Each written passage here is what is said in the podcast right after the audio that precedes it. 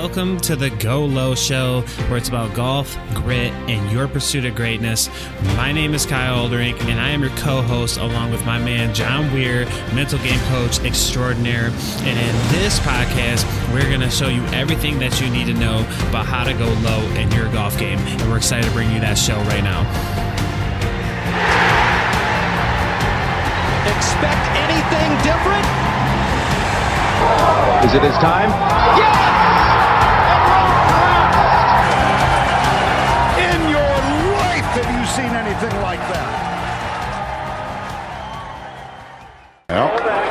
Comes. All right, it's time to go.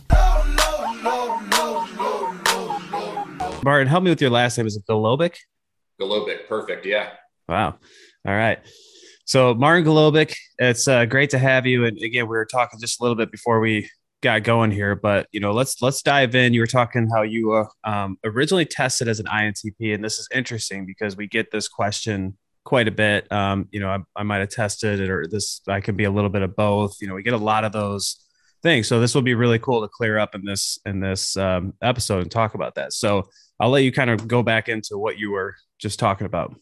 Yeah. So I'm an ISTP, but initially I was an INTP when I took the test, and I couldn't tell you what actually felt wrong about it.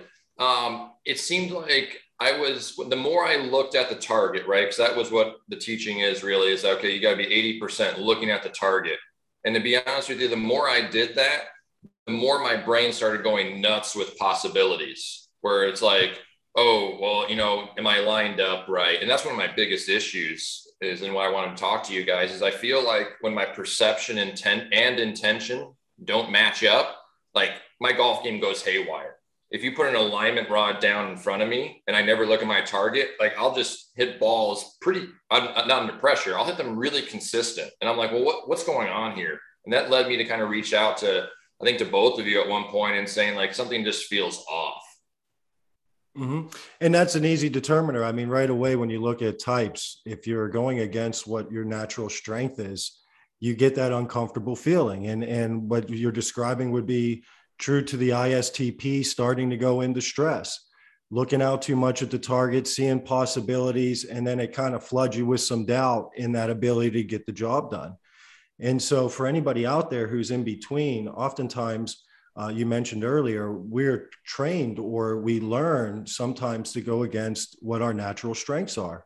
Um, and so we try to implement it. But whenever you align with what you do well, it becomes very, very clear, especially once we bring these distinguishers.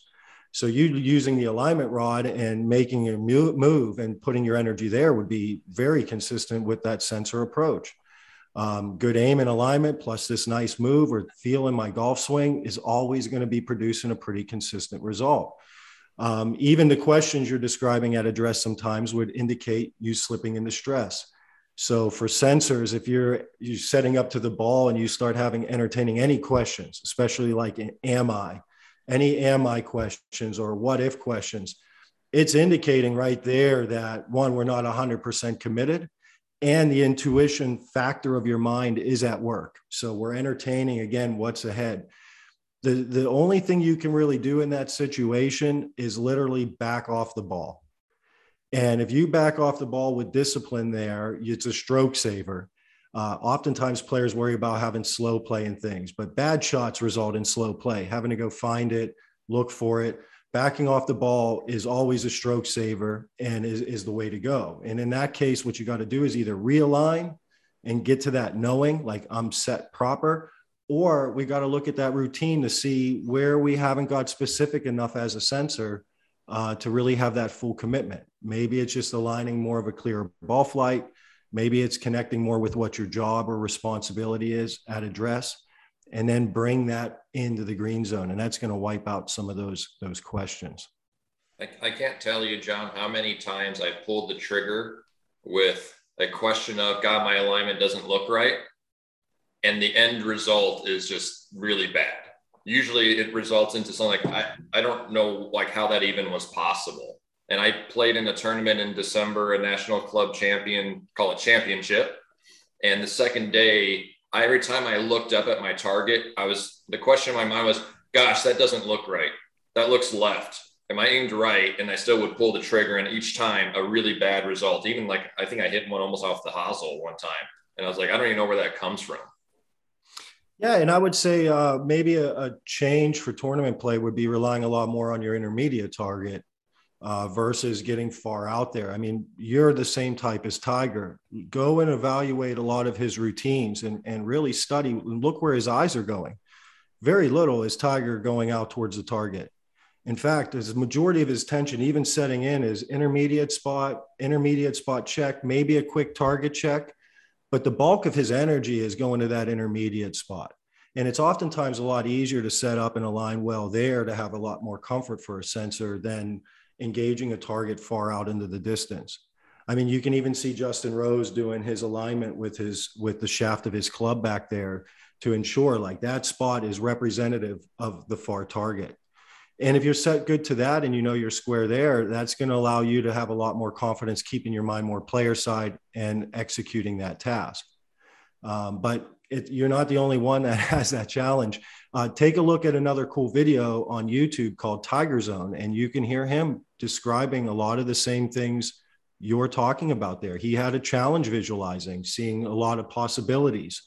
And you'll hear him at the end saying, you know, what it really is is me in that present moment boiled down to just executing my task just that one simple thing and so uh, we got to use that stroke saver back off recommit to that task in those situations and go right into your intermediate spot and, and so john i'm curious because I, I love personality things. And obviously the the, the you know the the letters is you know you can apply that in many different ways. And so i've taken a test non-golf related based on the same principles. And and by the way i tested exactly the same. So that helped to validate obviously.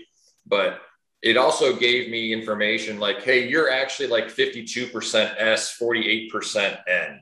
Mm-hmm. and, and how do you like is i know there's one dominant one but is there any like coaching to people that might be like really cuspers almost there well, that's an interesting question. So, what you've already dove into is is level one of mental golf type. So, obviously, personality has a lot of layers, and so to avoid overwhelming people or overcomplicating things, we started with just the base letters and talking generally about how those letters are performing.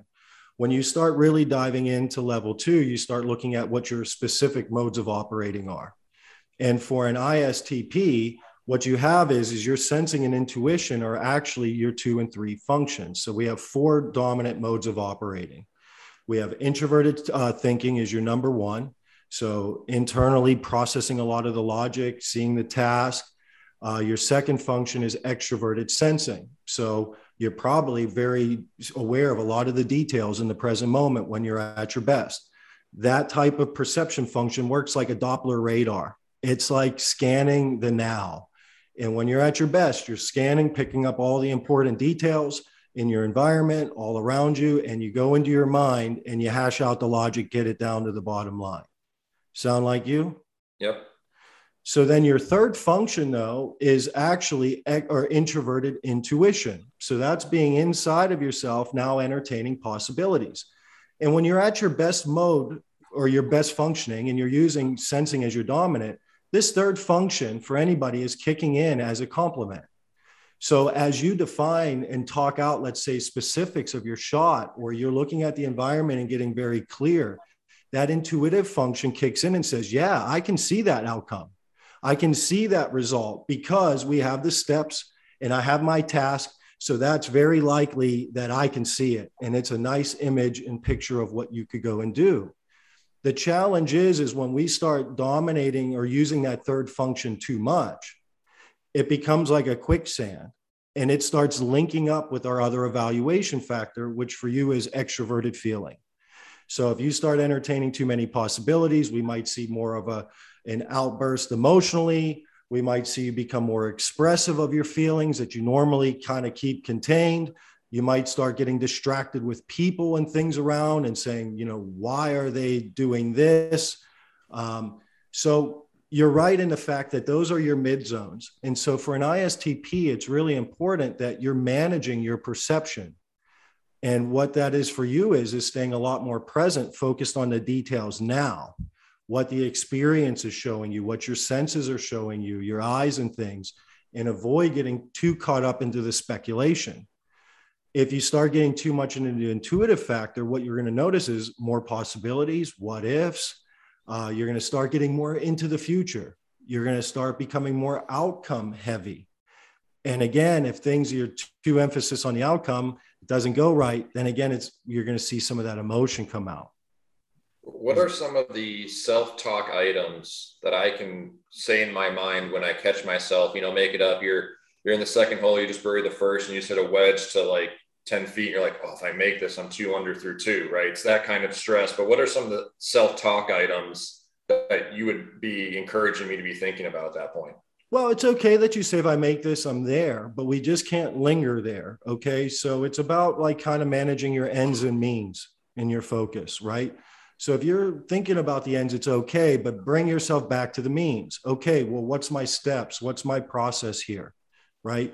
And if you keep bringing it back to what you're in responsible and what your job is, okay, yeah, I can do that. I can birdie this and go two under. I'm going to lock down my process. What's my job here? I'm going to get a good read, nice stroke, just an example. But it's all about bringing your locus back to the means. What are you responsible for? What, what can you direct and, and follow the steps of your routine? And if you stay process driven, then you're going to find that those outcomes are going to be naturally produced. And so I would just keep saying, what's the net? What's my process? What's my target here? What's my goal? And then bring it to the task. And when you think of kind of for my profile for called the data side, I love data. Like, so I love having a yardage book and it being, oh, you're five up. And then I know Trackman basically told me that if you're into the wind, the wind's going to hurt about one and a half times its factor. So if it's a 10 mile per hour wind, in general, I'm rounding that, okay, this is a 15 yards hurting. I'm up five. There's 20 I'm adding to my shot. And I think through things that way. Is that negative or positive for my process for kind of figuring out what the task is? Yeah, I think it's 100% great. And it's you just find your data points to give you that certainty, whatever it is to cut it to the bottom line. So in your decision making, you're always cutting it down to the bottom line of what's my most logical, smartest shot here. What's the one I pull off with the highest percentage? And it's just cut it to the bottom line. That's what thinkers do really, really well if you're struggling to get to the bottom line, start verbalizing the details.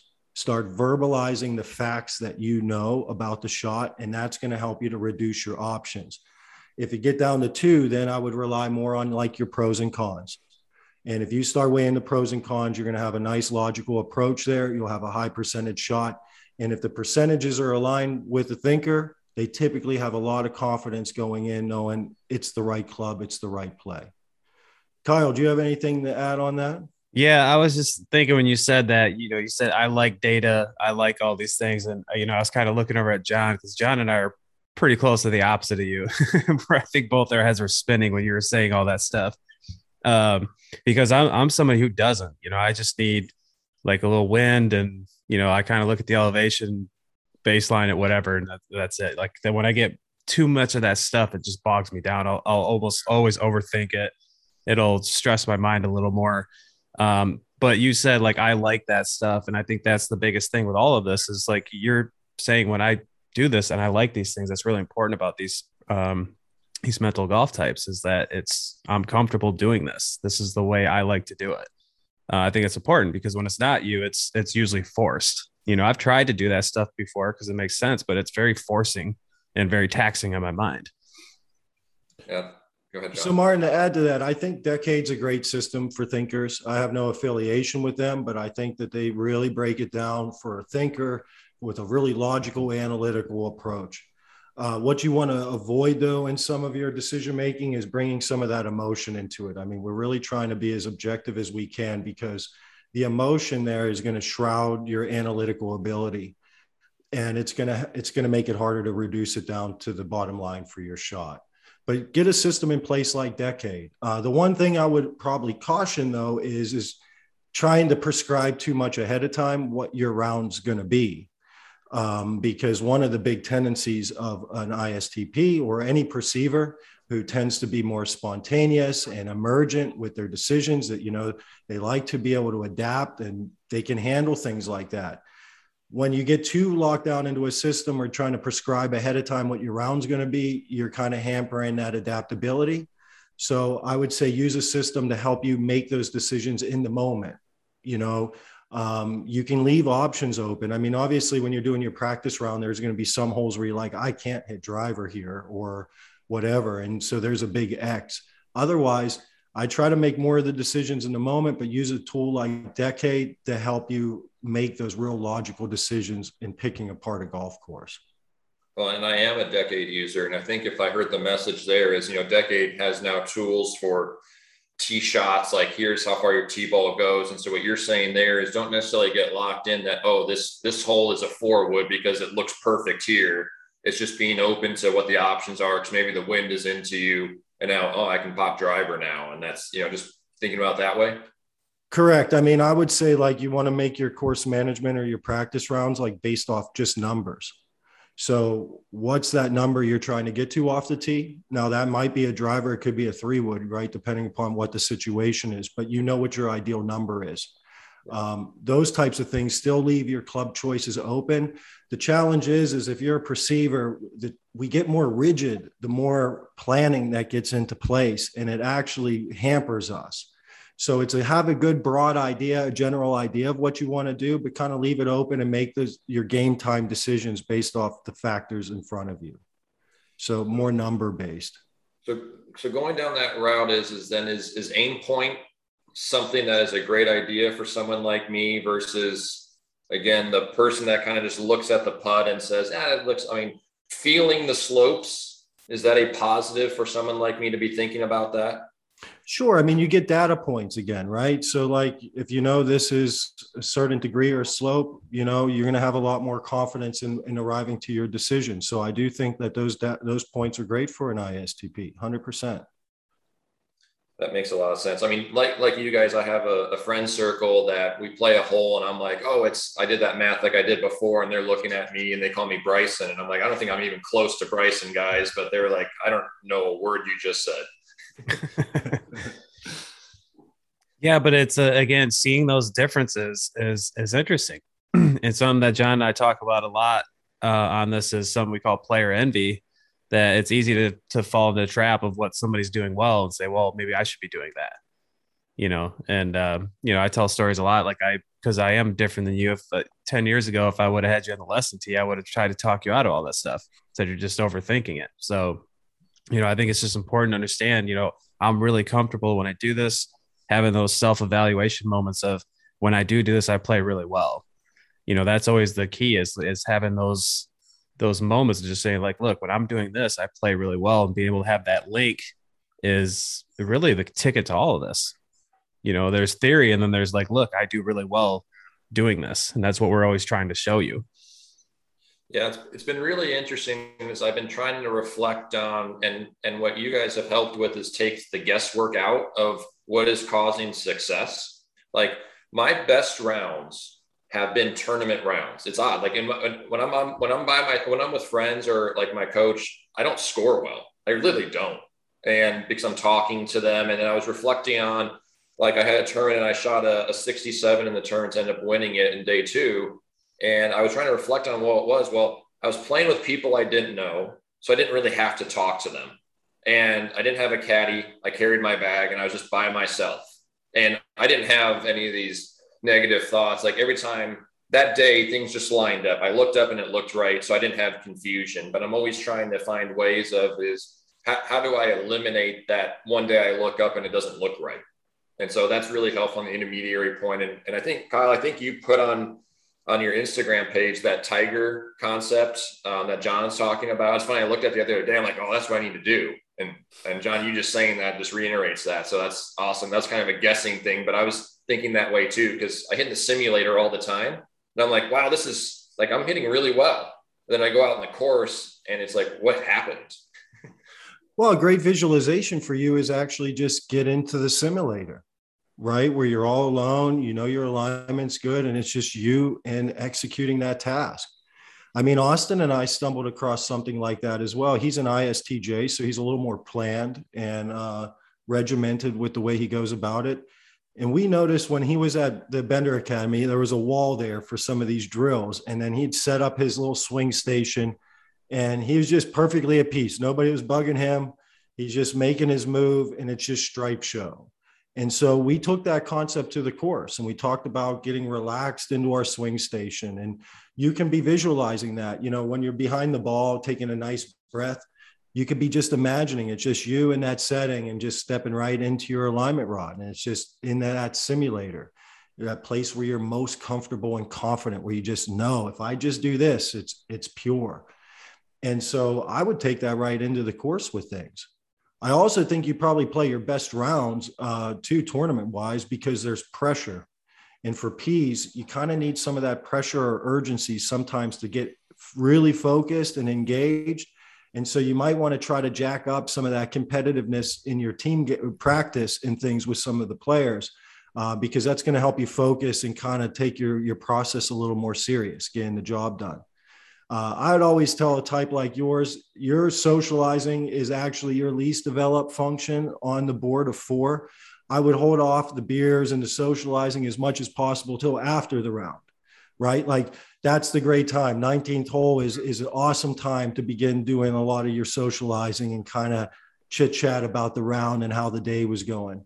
But it, bring in a little bit more urgency of, of competitive kind of pressure, you know, into your practice. You're going to score better there with your team. And then, uh, you know, do your best to kind of manage when you're the socializing is taking away from your task, right? And when that's starting to happen with your teammates, that's when you want to start pulling away if you start notice yourself leaking a couple shots, carve out a few minutes to yourself. Walk quietly. Let them, you know, get in your bag and let them get up ahead of you so you can have your own walk to your next shot.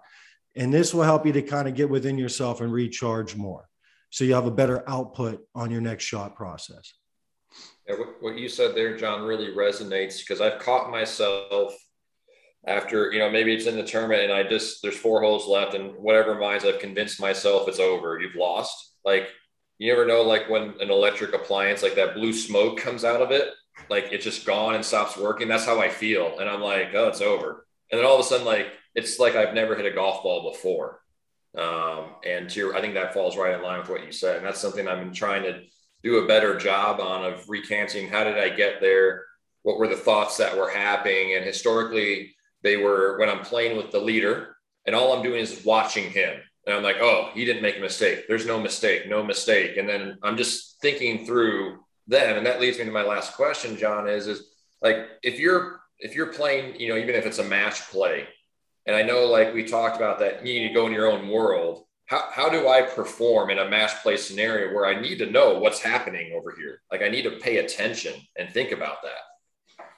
Yeah, again, it's kind of like you're watching and paying attention, but what still has to take dominance in your attention is what your task is in your job.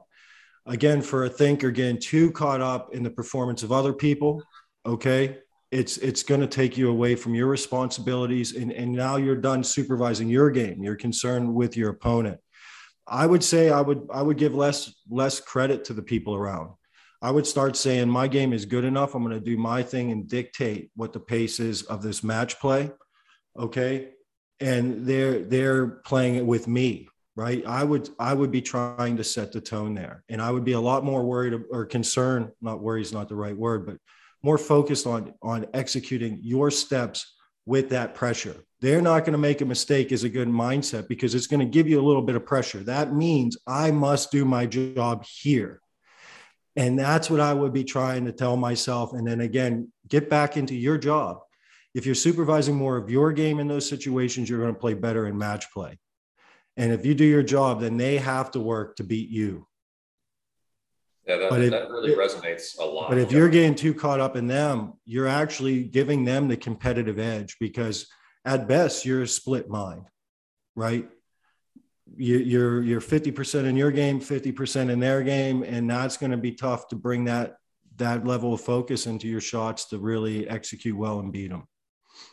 Yeah, that really resonates because I think when I'm playing at my best, I literally either have to ask my caddy or that's uh, the other person that what, what did they get in that hole? Like I, I literally sit there and I have no clue how many shots they hit. I'm just in my own world, and that's when I'm at my best. Yeah, and I mean, think about Tiger. I mean, I always go back to the point because I just watched it, you know, two feet away from me at Oakmont, you know, back in 09 or whenever that was.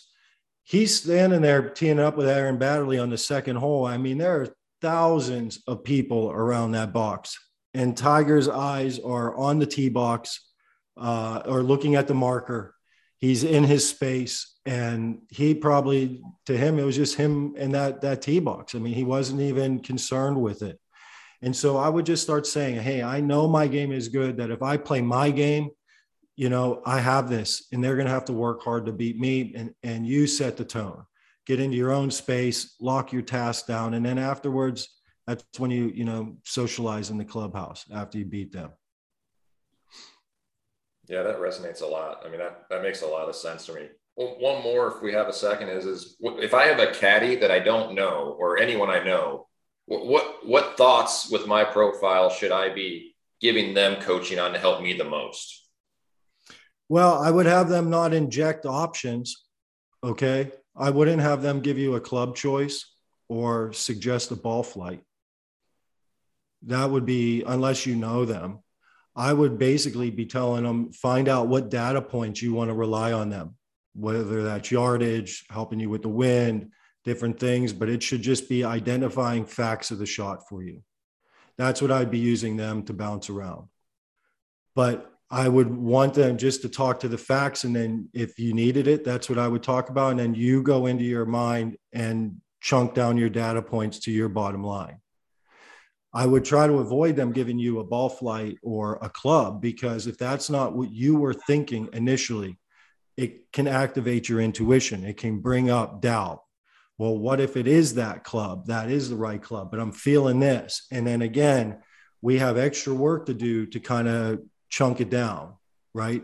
So with Austin, I, I tend not to try to give a club. I want him to come to that decision. So let's, hey, it's it's we need a 260 or you know 250 carry here. Well, do you like this club or that? Well, it's a 250 carry. You know, I, I'm trying to get him to get to that choice because I don't want to insert options to create a doubt. I'd rather you commit to what you're most comfortable with, and their job should just be to help facilitate that decision making process and so assign data points. And if it depends if you want to talk or not. And uh, if you don't want to chat unless you need extra input, I would say wait till, you know, I ask for it. I'll go through it myself. Otherwise, I'll, I'll bring it up. Yeah, that it's funny because I just think of the little things you hear on the tee, and maybe someone you're playing with is like shows you their nine iron, and all of a sudden, you know, that puts doubt in my mind like, well, why is he hitting a nine? Should I be hitting a nine? You know, that kind of stuff. And to your point, that's exactly right where my mind goes and something I'm going to try to stay away from. It's also in my mind, since, you know, I like to build clubs too. I'm like, well, my nine might not be your nine. Like my loft might be different. So how are we even comparing? Correct. Yeah, you, you really can. And again, if you look at your type, your, your last two modes of operating, worrying inside or activating intuition, what ifs, you know, possibilities, and then outward focus on people. This is a stress decision making. Looking at that guy, what's he doing? Making your decision off that. What if this is the right club? Maybe he has it right. This is that loop. Um, that's that would indicate a lot of stress for an ISTP. Again, get inside. What do I know? What what's true in my game? Uh, and focus more heavily on your task. You'll have a lot more confidence going into every shot by doing that. Um, but yeah, too much worry about other people and their input can definitely bring in a lot of those doubts. Yeah, that helps me a lot. I mean, there's a lot to think about, and you know, I'll start implementing the intermediary point. And I think you said on another one is it's it might take some time to build that trust, but you probably also remove the worrying of well, what's out there concept, and you're like, oh, I'm lined up to this, and let's go it's not even so much building the trust it's about getting into the habit of consistently approaching let's say your focus that way okay? And so you still since you've had so many reinforcements in the past of the other way that's really the changeover. And then eventually it's just once you commit to it because you're like man every time i do this i stripe it it starts to take more and more dominance and priority in the game. And pretty soon the old habits wiped out Uh, but the tendency will remain. So the more you can get in tune with it in the initial stages and how that shows up for you, the easier it is to correct it out there. Yeah, it's been really helpful. I mean, I'm looking forward to putting a lot of this into play. I mean, uh, I'm a plus two currently. I didn't play in high school or college. Um, I'm 35 now. My goal is to play at a you know a national level. So mid AMs or the AM, getting. It's weird being the old one there. It just doesn't make sense to me. so I mean, I'm going to keep working on this, and I'll probably have to give you guys an update as we move into the golf season and see how it's going. Yeah, it'd be awesome. Yeah, it's sounds great. With you, Martin. Yeah. Okay, very cool to have Martin on and you know hearing what he's doing and his competitive journey with this and how he's been using mental golf type and some of the things we've been able to talk about today uh, is really cool. So, I want to thank Martin for coming on the show. want to thank you for following the Go Low Show. And again, if you haven't yet, make sure to jump on mentalgolftype.com, get your free assessment, get your type, and some of the free content that comes along with that. And the, we've got lots more coming for you as well we're here to help. So, again, thank you so much for following the Go Low Show. We will see you in that next episode.